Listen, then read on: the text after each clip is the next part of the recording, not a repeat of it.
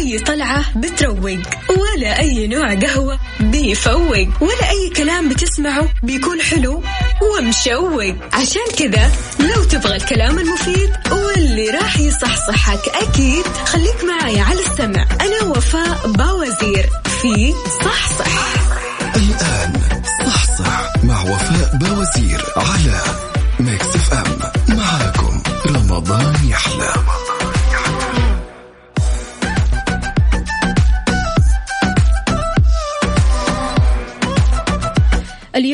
الأربعاء عشرين رمضان وبدأت العشر الأواخر. اللهم بلغنا فيها ليلة القدر واجعلنا من الفائزين المقبولين. تقبل منا أعمالنا خالصا لوجهك الكريم. يا رب قول آمين. صباح الخير والبركة والصحة. أعانكم الله على الصيام والقيام وتقبل منا ومنكم صالح الأعمال. أهلا وسهلا بجميع الأصدقاء في ساعة وحلقة جديدة من صح صح اللي فيها كل ما يخص المجتمع وجديد الصحة وأشهى الوصفات دايما معاكم من الأحد للخميس على مكسف أم راديو معكم أنا أختكم وفاء باوزير.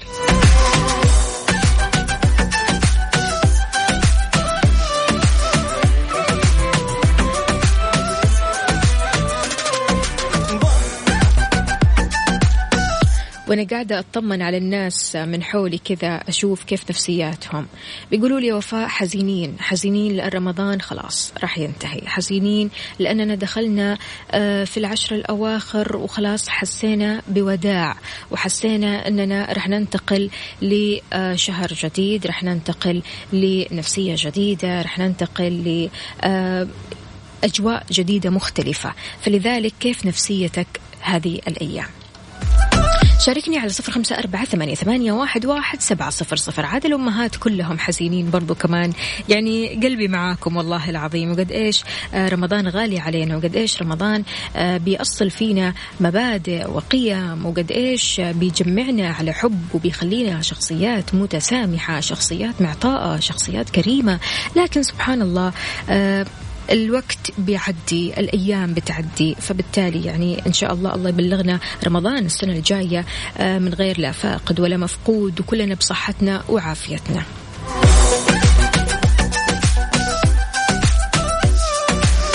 حمد سعد أهلا وسهلا فيك. يسعد لي صباحك؟ كيف الحال؟ وإيش الأخبار؟ حمد ترى الصورة اللي أنت حاطها يعني مؤلمة. إيش فيك يا أخوي؟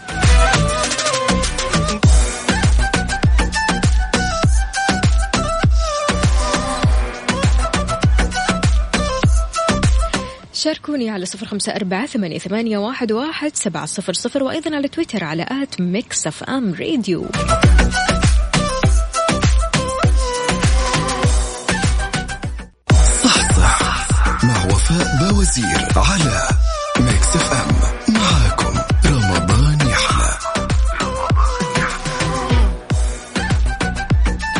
ويسعد لي صباحكم من جديد. دائما رمضان هو وقت العائلة.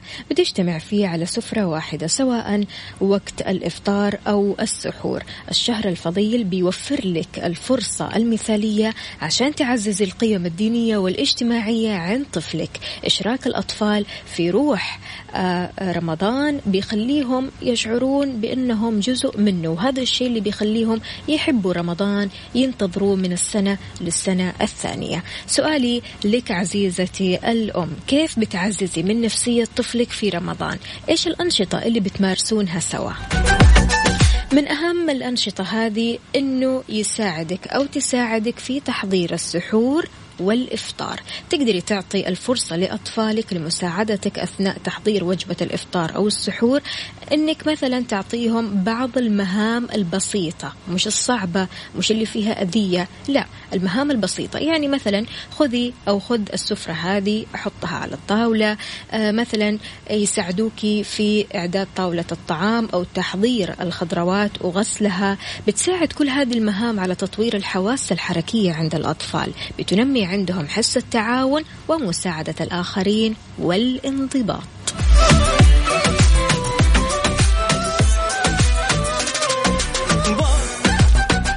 نفسية طفلك في رمضان ضروري جدا تكون مهيئة ضروري جدا تكون محفزة ضروري جدا تعطي ضروري جدا تركزي فيها. طبعا في أنشطة كثيرة ممكن الأم أو الأم والأب بيشاركوها أطفالهم. يا ريت أنتم كمان تشاركوني بالأنشطة اللي بتمارسونها مع أطفالكم على صفر خمسة أربعة ثمانية, واحد سبعة صفر صفر. وطبعا إحنا في فترة التقارب هذه هذه الفترة اللي بتخلينا مقربين من بعض أكثر. هذه الفترة اللي بتخلينا نساعد بعض ونحب بعض أكثر. فلذلك يا ريت تشاركوني بالأنشطة المهمة اللي بتمارسونها مع أطفالكم.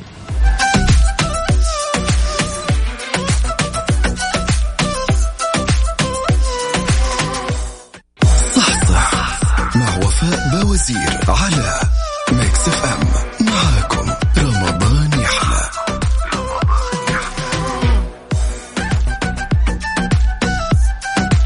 ويسعد لي صباحكم من جديد ومعنا على الخط عبد الله أهلا وسهلا فيك يا عبد الله صباح الخير. هلا والله صباح النور والسرور. كيف الحال؟ وإيش الأخبار؟ طمنا عليك. والله والله تمام الحمد لله على كل حال. شلونكم أنتم طيبين؟ الله يسلمك يا رب. عبد الله كيف بتعزز من نفسية طفلك في رمضان؟ إيش الأنشطة اللي بتمارسونها سوا؟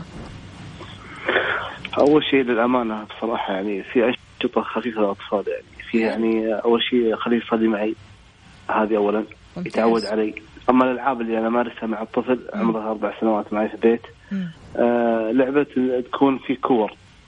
حلو. هذه هذه حركة. ثانية في أقمشة. في أربع أقمشة لون أزرق أحمر أخضر.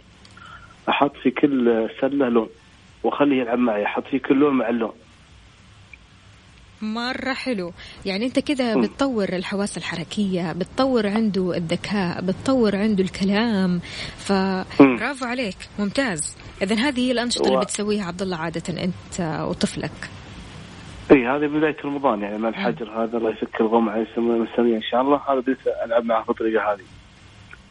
وفي عدة ألعاب يعني في عدة ألعاب. في اللوحة الرقمية بالاشارات ما شاء الله. يعني الجميل يا عبد الله إنك أنت برضو كمان آه، بتحاول إنك تلعب معاه وتمارس هذه النشاطات معاه أول بأول. شيء جميل.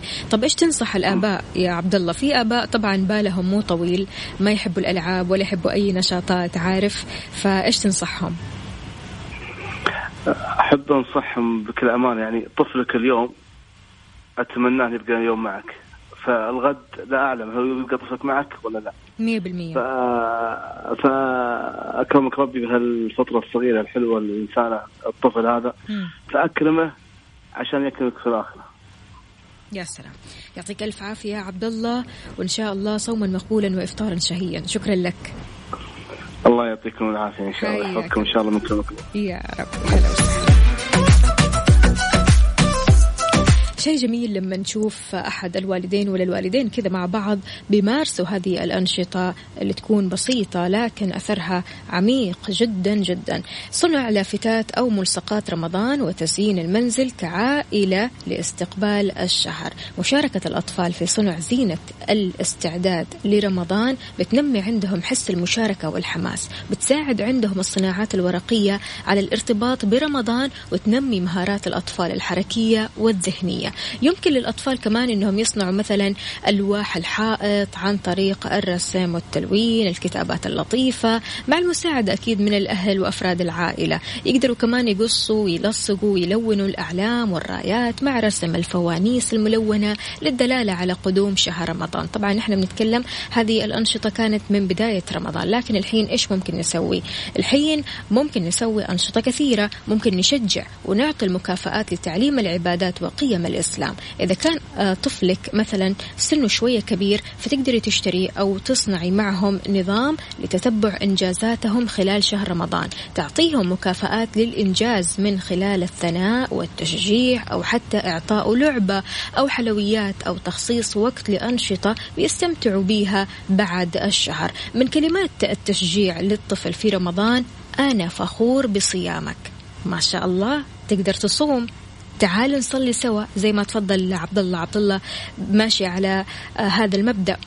في آه آباء بيقولوا أنت قدوة لغيرك. أحبك وأحب صيامك. يا سلام. هذه كلها كلمات تشجيعية للطفل في رمضان وفعلا بتخليه يعطي أكثر وبتحفزه أكثر. قراءة قصص لها علاقة برمضان أو العيد مع الأطفال. لما تقرأ القصص والروايات عن, عن الأنبياء والتابعين والأبطال العرب القدامى وبالأخص القصص اللي بتتعلق برمضان والعيد كل هذه الأشياء بتخلي الأطفال يتعلقوا بالمناسبات الدينية وتشركهم مع الأسرة في هذه المناسبات وبتخلي من أبطال هذه القصص مثل أعلى لأطفالك.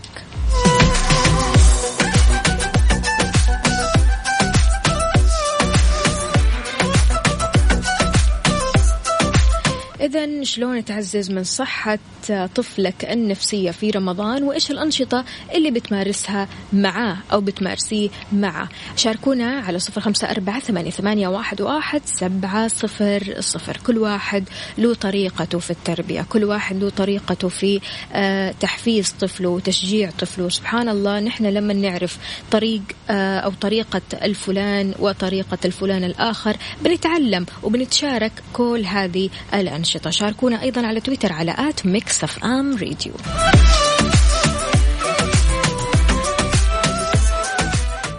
صح صح مع وفاء بوزير على ميكس أف أم.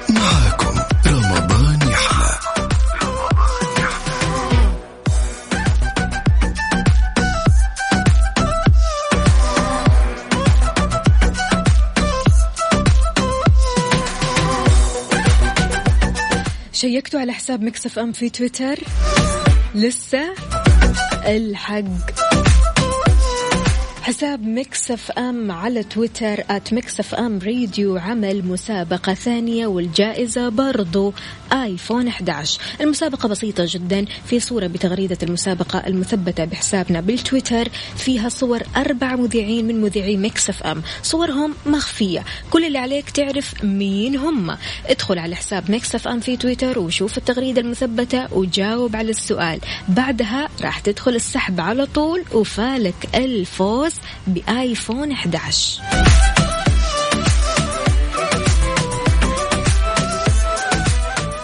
صحصح مع وفاء باوزير على Mix FM. معاكم رمضان.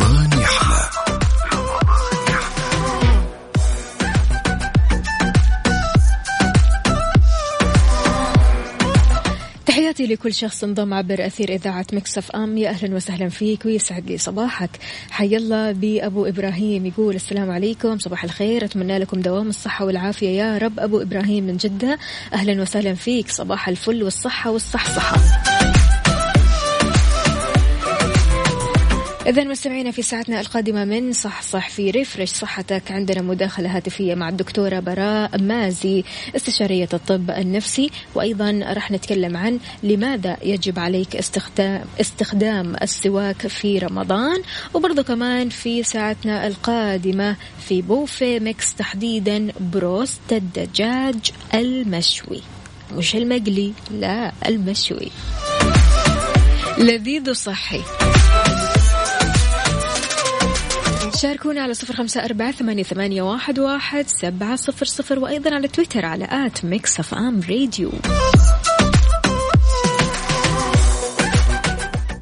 مو أي طلعة بتروق ولا أي نوع قهوة بيفوق ولا أي كلام بتسمعه بيكون حلو ومشوق. عشان كذا لو تبغى الكلام المفيد واللي راح يصحصحك أكيد خليك معي على السمع. أنا وفاء باوزير. في صحصح. الآن صحصح مع وفاء باوزير على Mix FM. معاكم رمضان يحلى. refresh صحتك مع وفاء باوزير على Mix FM. Mix FM معاكم رمضان يحلى.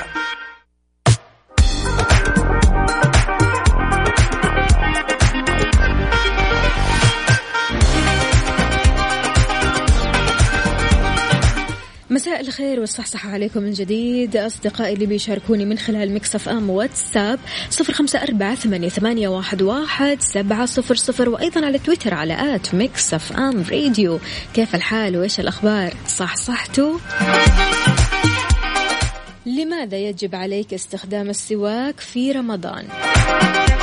السواك عبارة عن فرشاة أسنان عضوية 100% بتتكون من مواد طبيعية ويمكن الحصول عليها من أغصان أشجار الأراك وهي كمان شجرة دائمة الخضرة وتنمو بشكل كبير في شبه الجزيرة العربية. تقدر كمان تستخدم بعض الأشجار الثانية للحصول على السواك زي مثلا أشجار الجوز الزيتون وبيعتبر آه، استخدام السواك أحد السنن المؤكدة عن رسول الله صلى الله عليه وسلم بحيث كان يحرص دائما على استخدامه وله فوائد متعددة وكثيرة جدا.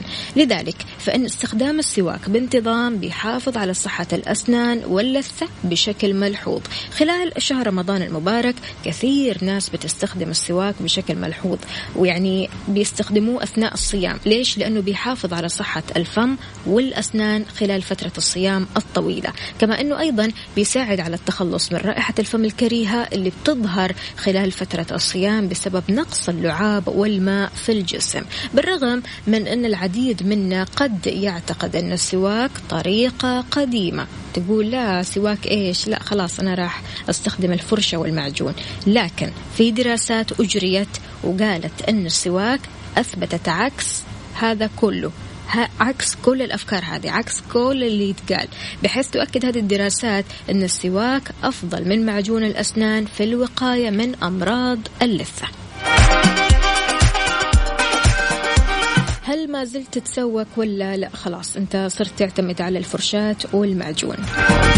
شاركني رأيك على صفر خمسة أربعة ثمانية واحد واحد سبعة صفر صفر.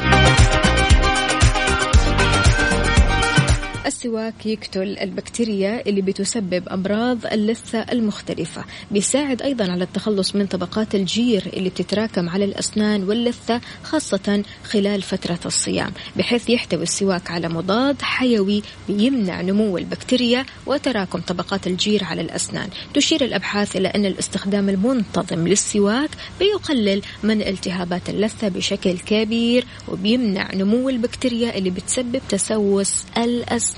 غير كذا كمان لما تستخدمه يوميا فأنت بتساعد على تبييض أسنانك وتجعلها تبدو أكثر توهجا وبريقا. غير كذا كمان بيساعد على التخلص من رائحة الفم الكريهة زي ما قلنا وخاصة خلال ساعات النهار أثناء شهر رمضان اللي بتعتبر أحد أكثر الأشياء اللي بتزعج الصائمين. غير كذا كمان بيساعد على التنظيف الفعال للأسنان وهذا بسبب شعيراته المتوازية بحيث يعمل كفرشاة الأسنان والخيط مع بعض. تخيل يعني هذه الأراك أو أو الخشبة هذه من الأراك اللي أنت جبتها فعليا بتوازي فرشاة الأسنان والخيط مع بعض. بيزيد أيضا من إفراز اللعاب بيمنع جفاف الفم وهذا بيجعل منه خيار فعال للتخلص من جفاف الفم خلال الصيام. بيقلل أيضا من البقع والعلامات اللي بتظهر على الأسنان بسبب تناول الشاي والقهوة والتدخين بعيد عنكم. لذلك أكيد الأشخاص اللي بيتسوقوا بشكل يومي عارفين أنا إيش بقول عارفين أنا أبغى أوصل إيش. لذلك إذا أنت كنت من الأشخاص اللي ما بيتسوقوا هل من بعد كل الفوائد هذه هل من بعد كل الإيجابيات هذه حتقول لا؟ شاركني على صفر خمسة أربعة ثمانية, ثمانية واحد, واحد سبعة صفر صفر.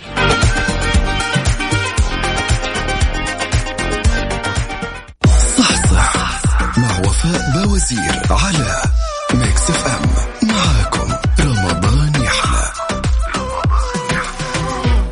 refresh صحتك مع وفاء باوزير على Mix FM Mix FM معاكم رمضان يحلى.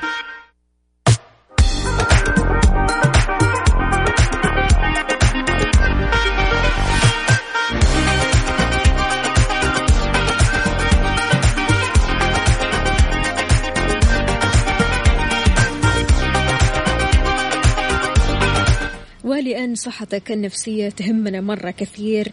اليوم ضيفتي عبر الهاتف الدكتورة براء مازي استشارية الطب النفسي بمدينة الملك فهد الطبية. رح نتكلم عن آه، الحالة النفسية. ألو السلام عليكم.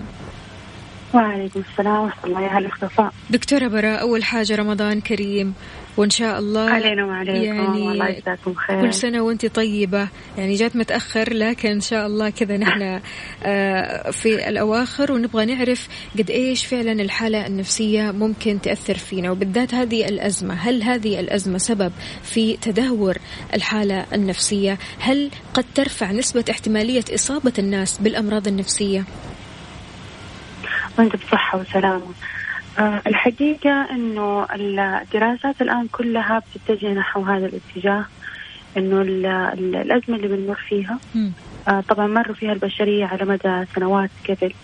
لكن هذه الأزمة أثرت على العالم ككل. فالدراسات كلها بتدل أنه أيوة نسبة الإصابة بتزيد عند الناس. آه، ترتفع نسبة الإصابة بالقلق ترتفع نسبة الإصابة بالاكتئاب اضطرابات النوم. آه ممكن تزيد. مو شرط الواحد يدخل في اكتئاب كامل لكن تكون أغل الأغلب عنده أغلى أعراض اكتئاب. تحصل برضو اضطرابات في الشخصية وتغير في التعامل بين الناس آه، صحيح العصبية والتوتر. العصبية. وحسب برضو عمر الإنسان. تلقى الأطفال طريقة تكيفهم غير عن الإنسان الكبير. فالأطفال آه، يصير عندهم مثلا فرط حركة ممكن تلخبط عندهم النوم ممكن نشوف بعض الأطفال يصير عندهم خوف يبدأوا يتبولوا لا إرادي آه يبغوا يناموا مع أهاليهم مع ما كانوا يعملوا هذه الأشياء. فالآن كل هذه الأشياء اللي الدراسات تثبتها مو فقط على الناس حتى أيضا الطاقم الطبي برضو بيعانوا منها الطاقم الطبي برضو ممكن يمروا بحاجة اسمها اضطراب ما بعد الصدمة إنهم يعيشوا نفس الحالات اللي بيشوفوها باستمرار من فترة لأخرى. فللأسف غالبا الأعراض تزيد لكن إن شاء الله تكون فقط فترة تكيفية ويخرجوا منها الناس يرجعوا مرة ثانية طبيعي. يا رب يا رب نتمنى. آه، دكتورة في نعم. دراسة أشارت إلى أن استرجاع الحدث المسبب للضغط النفسي مرارا وتكرارا بيرتبط بارتفاع ضغط الدم وتدني الحالة المزاجية. إيش رأيك دكتورة براء؟ وإيش هي النصائح لتشتيت الانتباه؟ وخلاص يعني كفاية تفكير. نبغى نخفف الضغط النفسي تجاه هذه الأزمة. تمام. آه طبعا ارتفاع الضغط هذا جزء من تكيف الإنسان لاستعداده للخطر. إيه؟ فالواحد لما يخاف لازم يرتفع الضغط في الدم عشان يبدأ يهرب من مصدر خطر. الحقيقة إنه مصدر الخطر اللي موجود ما نقدر نسوي ما نقدر نهرب من أي مكان. فالأشياء اللي ممكن تساعدنا حتى نخفف التوتر اللي علينا أول حاجة إنه نلقى إنسان نقدر نتكلم معاه ونفضفض له. هذا رقم واحد. هذه جدا مهمة. آه ونسمح للأطفال إنهم يتكلموا ويعبروا. حتى لو أحد من الرجال بكي عندك وتكلم نعطيه له مجال إنه يفضفض فالإنصات والاستماع رقم واحد. اثنين على الفرد نفسه إنه يعمل تمارين الاسترخاء تمارين التنفس العميق. وهذا يلقوها الواحد قاعد في اليوتيوب فيديوهات جدا كثيرة. من ضمنها أيضا كتابة وتسجيل الأفكار سواء كانت إيجابية أو سلبية. أي فكرة بتجي بتبقى في راسك على طول تكتبها في ورقة. بعدين أقلب الورقة وأحدد لها ساعة في اليوم إني أبدأ أمر على هذه الأفكار اللي مرت علي. هذا يساعد كثير في تخفيف شدة الضغط في الأفكار. في أيضا برضو كتاب مرة جميل آه وسيط آه اسمه كتاب العقل فوق العاطفة. موجود في مكاتب كثير. نعم. فموجود باللغة الإنجليزية وترجم باللغة العربية وترجمته ممتازة. هذا واحدة من الأشياء اللي برضه ممكن تساعد الناس. آه أيضا إنه الواحد يلتهي بالأشياء اللي آه تشغل وقته. لو عندنا وقت الفراغ الآن مرة طويل يبدأ يجهز آه جدول. حأعمل واحد اثنين ثلاثة. إذا سوى ستين سبعين في المية منها هذا يعتبر إنجاز. لكن أفضل إنه أنا أجلس عايمة وماني عارفة إيش بالضبط حأسوي؟ ممتاز.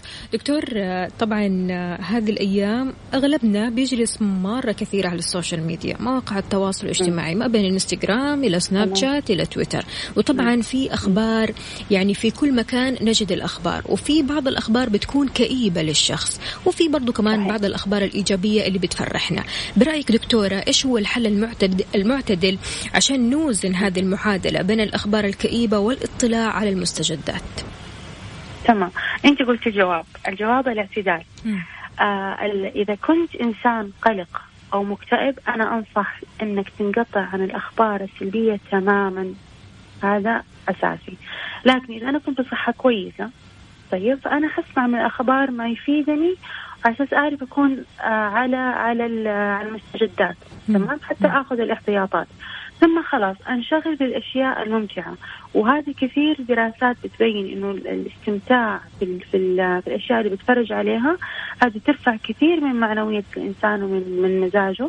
فإنه نعم حكون معتدل وحأحاول أصرف نفسي للأشياء اللي تدخل علي السعادة. أفلام كوميدية آه مقاطع مضحكة آه آه أشياء دوكيومنتريز هذه جدا جميلة إن الواحد ياخذ الوثائقية. آه يتفرج على الأشياء هذه تريح الإنسان وتخليه يتفكر في أشياء أخرى ما كان يعرفها ويتعلمها. مية بالمية. دكتور في كثير من المختصين بيشوفوا آه، أن العالم خلاص راح يبدأ يتعايش مع هذا الفيروس إلى أن يتم إيجاد لقاح له إن شاء الله قريبا. في هذه الحالة راح يضطر الكثير من أفراد المجتمع أنهم يرجعوا لأعمالهم يتسوقوا يتنزهوا آه، يجتمعوا مع بعض وبالتأكيد مع الحرص من انتقال العدوى بين الناس. إيش هي توقعاتكم للحالة النفسية هذه؟ إيش السيكولوجية اللي رحنا آه، راح نكون عليها؟ يعني هل راح نكون تحت تأثير الصدمة ولا رح نكون آه، مشتتين في توتر عالي أثناء التعامل مع الناس؟ إيش بالضبط؟ آه الغالب إنه حيكون في تفاوت آه في هذه ردود الأفعال. تختلف حسب زي ما قلنا عمر الإنسان خبرته إذا مر بتجارب سابقة أو لا. إحنا مرينا بحاجة قريبة أيام حرب الخليج قبلها لما جاء سارز وانفلونزا الخنازير طبعا ما وصلت لهذه المرحلة. لكن مرينا باضطرابات مشابهة نوعا ما. الشيء الكويس أنه الإنسان عنده قابلية كبيرة على التكيف. فالآن اللي بيمر الناس فيه من شدة أعراض وقلق وتوتر إن شاء الله مع الوقت حيتكيفوا وحيبدأ يخف وحيصير من نمط الحياة. فزي ما قلنا احتمال في البعض حيكون عندهم آه أخذ الأمور بجدية كبيرة م. والبعض حيكون متساهلين وفي البعض ونتأمل يكون الغالبية منهم هي المعتدلة اللي تأخذ الأشياء بما تساويها من آه من وزن نعم. آه نتوقع إنه حيكون في ناس متوترين نتوقع في ناس حيحطوها كشماعة على سوء تصرفاتهم وسوء عاداتهم لكن نأمل إن شاء الله هذه غمت وتروح وغالبا الإنسان زي ما أقول يتكيف مع الوضع يتلخبط في البداية ثم إن شاء الله ترجع الأمور بالتدريج لما كانت عليه. نعم. دكتورة طبعا أمس كان موضوع منع التجول أيام عيد الفطر. الأربع الأيام الأولى كان ترند على التويتر. خلينا آه، نسأل عن الحالة النفسية عند الفرد يعني خلال أيام عيد الفطر. كيف ممكن أنه يرفه آه، الشخص عن نفسه في ظل الإجراءات أو إجراءات منع التجمعات العائلية والاجتماعية؟ وطبعا هذا الشيء اللي جديد علينا هذا الشيء اللي نحن ما تعودنا عليه. دائما متعودين أن العيد يعني أسرة العيد يعني أصحاب العيد يعني لمة وجمعة. شلون ممكن نحن نعزز من صحتنا النفسية في بداية أيام أو خلال أيام؟ أيام عيد الفطر.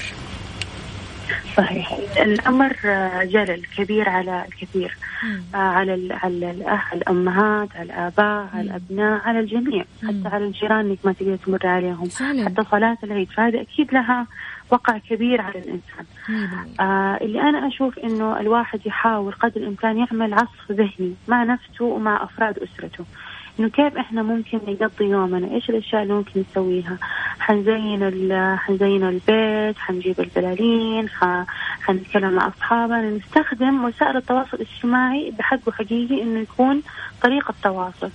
آه نشغل البرامج المرئية نتواصل مع اللي حولنا ممكن نفتح الكاميرا على طاولة الطعام ونتشارك كأننا جالسين معهم اللهم في هذا الشاشة حاجز بيننا. فهذه من الأشياء اللي ممكن تساعد. أيضا إنه نعطي مجال إنه نعبر لما فلان يبكي أبكي.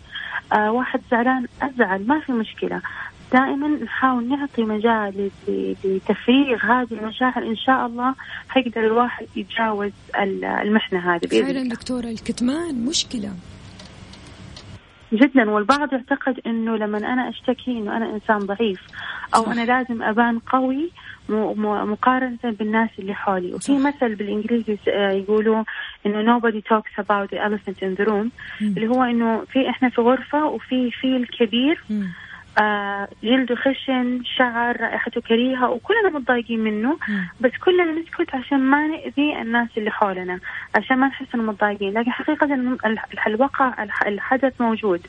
فالكلام عنه مهم عشان نقدر ندور على طريقة نخرج هذا الفيل من الغرفة. نعم. دكتورة براء يعطيك ألف عافية. شكرا جزيلا على الإيجابية هذه طاقة إيجابية رائعة جدا. وفعلا يعني آه، بنتعلم كثير من الطب النفسي. إحنا بنتعلم كثير وحتى بننفذ أكثر. الله يعطيك العافية أخت وفاء. وموضوع موفق وبرنامج جميل. الله يعطيكم العافية وينفع بكم يا رب. ربي يخليك ربي يخليك صوما مقبولا وإفطارا آه. شهيا. يا دكتورة لا تنسيني من الدعاء عاد أكيد إن شاء الله بإذن الله. وكل عام وأنت بخير. على العيد هذه. وأنت بخير بصحة وسلامة. ودائما بصحة وعافية. شكرا جزيلا. آمين. يا هلا وسهلا. آمين. حبيبتي. جزاك الله إذا مستمعينا كانت معنا الدكتورة براء مازي استشارية الطب النفسي بمدينة الملك فهد الطبية. تحدثنا عن الحالة النفسية اللي بيمر فيها الأشخاص هذه الفترة وأيضا خلال فترة عيد الفطر. كل سنة وأنتم طيبين.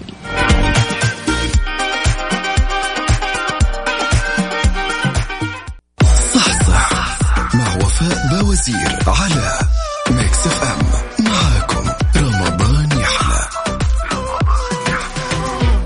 بوفيه Mix مع وفاء باوزير على Mix FM. Mix FM معاكم. رمضان يحلى.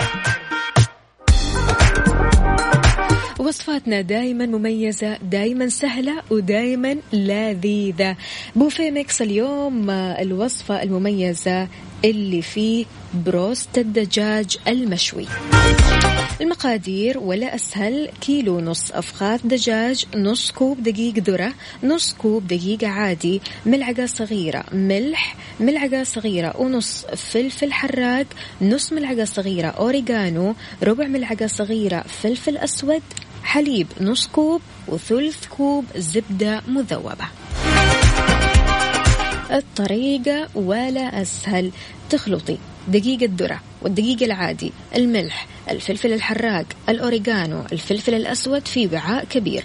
نحط الحليب في وعاء ثاني ونغمس قطع الدجاج في الحليب من ثم خليط الدقيق نصفي أفخاذ الدجاج في صينية فرن وندهن الدجاج بالزبدة المذوبة. تخبزي في صينية آه، في الفرن آه، ويكون هذا الفرن محمى على حرارة 375 درجة مئوية لحوالي 50 دقيقة وتقدميه ساخن مع البطاطس المشوية. في أسهل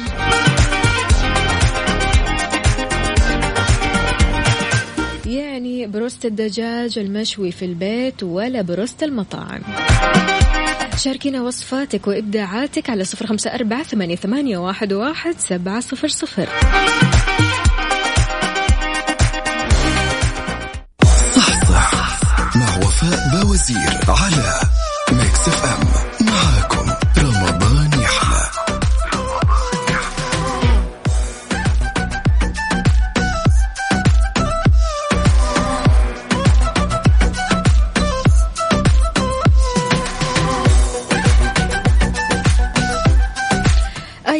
11 يرضيك ويسعدك.